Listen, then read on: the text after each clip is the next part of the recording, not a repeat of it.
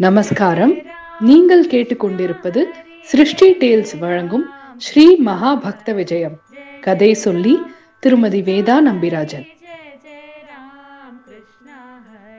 என் அழகு செல்லங்களா வேதா பாட்டியோட மகாபக்த விஜயத்தில் சூர்தாஸோட கவி திறமையும் அவருடைய பெருமையும் நம்ம பார்த்தோம். இப்போ அவருடைய வாழ்க்கை வரலாற்றை தெரிஞ்சுப்போம்.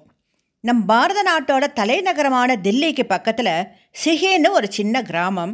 அந்த கிராமத்தில் ஒரு ஏழை குடும்பத்தில் ராம்தாஸ் பைராகிக்கும் ஜமுனா தாஸுக்கும் ஆயிரத்தி ஐநூற்றி முப்பத்தஞ்சாம் ஆண்டு பிறந்தவர் சூர்தாஸ். பிறவிலேயே பார்வையில்லாத குருடராக பிறந்தார். அதனால் குடும்பத்தில் உள்ளவர்கள் அவரை ஒதுக்கியே வச்சா. குடும்பத்தாரோட ஆதரவு கிடைக்கல. சரியான கவனிப்பும் இல்லை. அனாத போல ஆனார் சூர்தாஸ். பார்வை இழந்ததால மற்றவரை அண்டியே வாழ வேண்டிய நிலை. ரொம்ப வருத்தப்பட்டார். வாழ்க்கை வாழவே கஷ்டமாக இருந்தது. மனம் பெருத்து வீட்டை விட்டு கிளம்பிட்டார் சூர்தாஸ். அப்போ அவருக்கு வயசு பதினெட்டு தான். ஒரு அழகான ஏரிக்கு பக்கத்தில் இருந்த ஆலமரத்துக்கு அடியில் வாழ ஆரம்பித்தார் அந்த ஆலமரத்துக்கு அடியிலையும் அவரால் நிம்மதியாக இருக்க முடியல. தன்னோட இருப்பிடத்தை ருணக்தாங்கிற இடத்துக்கு மாற்றிண்டார் அங்கே அவருக்கு சில பக்தர்கள் துணை கிடச்சது. சில நாட்கள் அங்கிருந்துட்டு பிறகு பகவான் கிருஷ்ணன் அவதரித்த புண்ணிய பூமியான மதுரா நகரத்திற்கு பக்கத்தில் ஓடுற புண்ணிய யமுனா நதிக்கு கரையில் இருக்கிற கௌஹாட்டுங்கிற இடத்துக்கு வந்தார். கௌஹாட்டில் ஸ்ரீ வல்லபாச்சாரியாருங்கிற ஞானியை சந்திச்சார் சூர்தாசர். ஸ்ரீ வல்லபாச்சாரியார் சூர்தாஸோட கவி பாடுற திறமையையும் இசையமைச்சு பாடுற திறமையையும் கண்டறிஞ்சார். பகவான் ஸ்ரீ கிருஷ்ணரோட லீலைகளை பாட்டாக பாட சொன்னார். அதுக்கு சூர்தாஸ் எனக்கு கிருஷ்ணலீலை ரகசியங்களை பற்றி ஒன்றுமே தெரியாது. என்னால் எப்படி பாட முடியும்னு சொல்லி தயங்கினர். ஸ்ரீ வல்லபாச்சாரியார் சூர்தாஸை சன் சீடராக ஏத்துண்டு ஸ்ரீமத் பாகவதம்ங்கிற கிருஷ்ணலீலா ரகசியங்களை சூர்தாஸுக்கு சொல்லிக் கொடுத்தார். பெருமாளோட லீலைகள் சூர்தாஸோட மனசை நிறைச்சது அறிவிலையும் மனசுலையும் கிருஷ்ணா கிருஷ்ணா கிருஷ்ணா தான். பகவானோட லீலைகளை நினச்சி நினச்சி உருகினர் சூர்தாசர். ஸ்ரீ வல்லபாச்சாரியார் செஞ்ச மற்றொரு செய்கை ரொம்ப சிறப்பானது. வல்லபாச்சாரியார் சூர்தாச ச கிருஷ்ணர் இடையனா வாழ்ந்த கோகுலத்துக்கு அழைச்சிட்டு போனார்.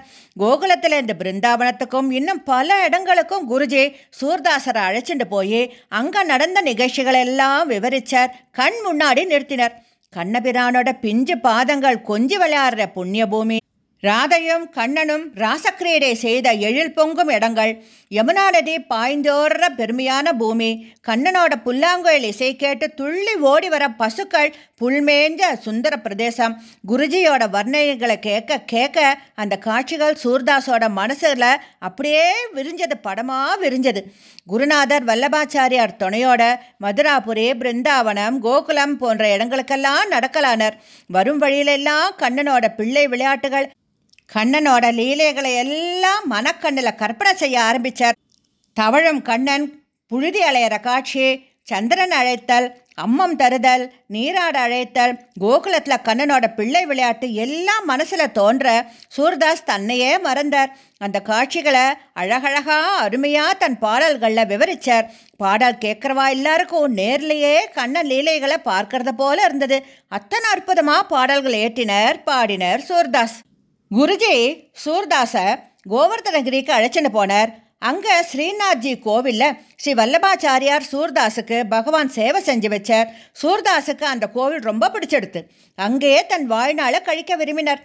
தன் குருவோட அருளால் கோவிலில் தான் ஏற்றிய பாடல்களை பாடுற வாய்ப்பும் கிடைச்சது. ஒவ்வொரு நாளும் ஸ்ரீநாத்தி கோவிலுக்கு வந்து பகவானை சேவிச்சுட்டு பக்தியோட பகவான் பேரில் புது புது பாடலாக ஏற்றினர் சூர்தாஸ். சூர்தாஸோட பாடல்களை மயங்கினான் கண்ணன். கண் பார்வை இல்லாட்டாலும் பகவான் எந்த நேரத்தில் ஆடை அணிஞ்சின்றிருப்பார் அவரை எப்படி அலங்காரம் செஞ்சிருக்காங்கிறதெல்லாம் தம் மனக்கண்ணால் பார்க்குற பாக்கியம் பெற்றார் சூர்தாஸ். அவருக்கு பகவானை பார்க்குற திவ்ய திருஷ்டி கிடைச்சது. பகவானும் ராதாராணியும் அணிஞ்சின்றிருக்கிற ஆடை அலங்காரங்களை பார்க்க முடிஞ்சது. அதை வர்ணித்து பாடுற திறமையும் அருளும் பெற்றார். அவரோட பாடல்களை அதாவது பகவான கேசாதி பாத வர்ணிச்சு பாடுற பாடல்களை கேட்டு கோவில் அர்ச்சகர்களுக்கு ஆச்சரியமாக இருந்தது. தாங்கள் பகவானுக்கு ராதாராணிக்கும் செய்கிற அலங்காரங்களை பாடலா இனிமையாக சூர்தாஸ் வெளிப்படுத்துறது அவளுக்கு ரொம்ப வியப்பாக இருந்தது.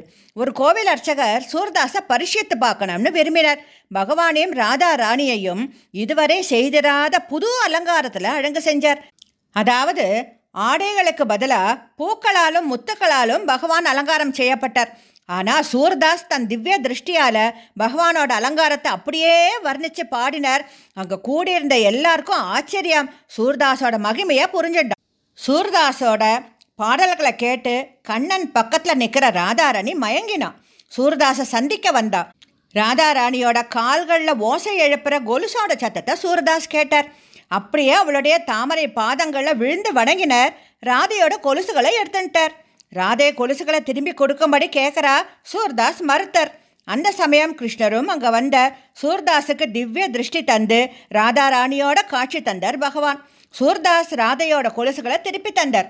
பக்தா உனக்கு என்ன வரம் வேணும்னு கேட்குறார் கண்ணன். கண்ணா நீ எனக்கு எல்லாம் தந்திருக்க. மேலும் உன்னை தரிசித்த பிறகு எனக்கு வேற ஒன்றுமே பார்க்க வேண்டாம். இந்த பாகியம் மட்டும் போதும்பா. என்னை மறுபடியும் குருடனாக்கிடுங்கிறார் சூர்தாஸ். கிருஷ்ணரும் அப்படியே அனுகிரகிச்சார். ஒரு முறை சூர்தாஸ் தவறி ஒரு கிணத்துக்குள்ளே விழுந்துட்டார். என்ன செய்யன்னு தெரியல. எப்படி கிணத்துலேருந்து வெளியில் வருது கண்ணனே துணை. உதவிக்கு பகவானை அழைக்க ஆரம்பிச்சார். கிருஷ்ணர் உடனே வந்தார். சூர்தாஸோட கைகளை பிடிச்சு மெல்ல கிணத்துலேருந்து வெளியில் தூக்கி விட்டான் கண்ணன். கிணத்துலேருந்து வெளியில் வந்ததும் சூர்தாஸை விட்டு போக பார்த்தான் கண்ணன். சூர்தாஸ் கண்ணனை அவன் அவர் கையை தொடும்போதே அவனோட தெய்வீக தன்மையை அவன் கருணையை உணர்ந்துட்டார் கண்ணன் வந்து தன்னை காப்பாற்றதை நினச்சி நினச்சி அவர் கண்களில் கண்ணீர் பெருகிட்டு ஆனால் தன்னை காப்பாற்றிட்டு கண்ணன் இப்போ தனியாக விட்டுட்டு போகிறானேன்னு வருத்தப்பட்டார். கண்ணா கிணத்துல தவறி விழுந்த என்னை கை கொடுத்து என் கை பிடிச்சு தூக்கி காப்பாற்றிட்டு என் கையை நழுவ விட்டு என்னை விட்டு போக பார்க்குறியே. உன்னால் என் கையை தான் விட முடியும். என் மனசை விட்டு நழுவி உன்னால் போக முடியுமா? எப்படி போவான்னு நானும் பார்க்குறேன்னு கதறார் கிருஷ்ணனுக்கு ஆச்சரியம். சுரதாஸ் நான் வந்திருக்கேன்னு உனக்கு எப்படி தெரியும்னு கேட்குறார் சூரதாஸ் சொல்கிறார் கண்ணா கண் தெரியாத பார்வையில்லாத பக்தனோட கைகளை உன்னை தவிர வேறு யார் பிடிப்பா? நீ ஆபத் பாந்தவன் இல்லையா? அப்படின்னு சொல்கிற கிருஷ்ணர் நெகிழ்ந்துட்டார். இந்த நிகழ்ச்சி அந்த சமயம் இருவருக்குள்ளும் ஒரு அன்பு பிணைப்பாக அமைஞ்சது. பக்தனுக்கும் பகவானுக்கும் இருந்த இந்த பந்தம் உலகத்திலேயே ரொம்ப சிறந்தது. சூர்தாஸ் பல பாடல்களை ஏற்றி சீட பரம்பரைக்கெல்லாம் சொல்லிக் கொடுத்தார். ஸ்ரீ பக்த சூர்தாஸ் பார்வை இல்லாதவராக இருந்தாலும் மணக்கண்ணால் கண்ணனோட அற்புத லீலைகளை கண்டு அனுபவித்து பல பல இனிய பாடல்களை தன் தேன்மதுர குரலால் பாடினர். உலகமே அவர் பாடல்களை கேட்டு ரசித்து அனுபவிச்சா. அவர் பாடிய பாடல்களை மூணு விதமாக பிரிக்கலாம். சூர் சாகர் சூர் சராவளி சாகித்ய லகரி சூர் சாகர் ஒரு லட்சம் பாடல்களை கொண்டது. ஆனால் நமக்கு இப்போ எட்டாயிரம் பாடல்கள் தான் கிடச்சிருக்கு. சூர்தாஸ் பிரிட்ஜ் பாஷாங்கிற பாஷையில் பாடினர் ஸ்ரீ சூர்தாஸோட கவிதைகளையும் புகழையும் உலகமெங்கும் பரப்பினான் அக்பர் பாதுஷா. சீக்கிய மதத்தவரோட புண்ணிய புத்தகமான குரு கிரந்த் சாஹிப்பில் கூட சூர்தாஸோட பாடல்கள் சேர்க்கப்பட்டிருக்கு. தன் எண்பத்தஞ்சாவது வயதில் கோலக்தாம்ங்கிற இடத்துல கண்ணன் திருவடைகளை அடைஞ்சார் சூர்தாஸ்.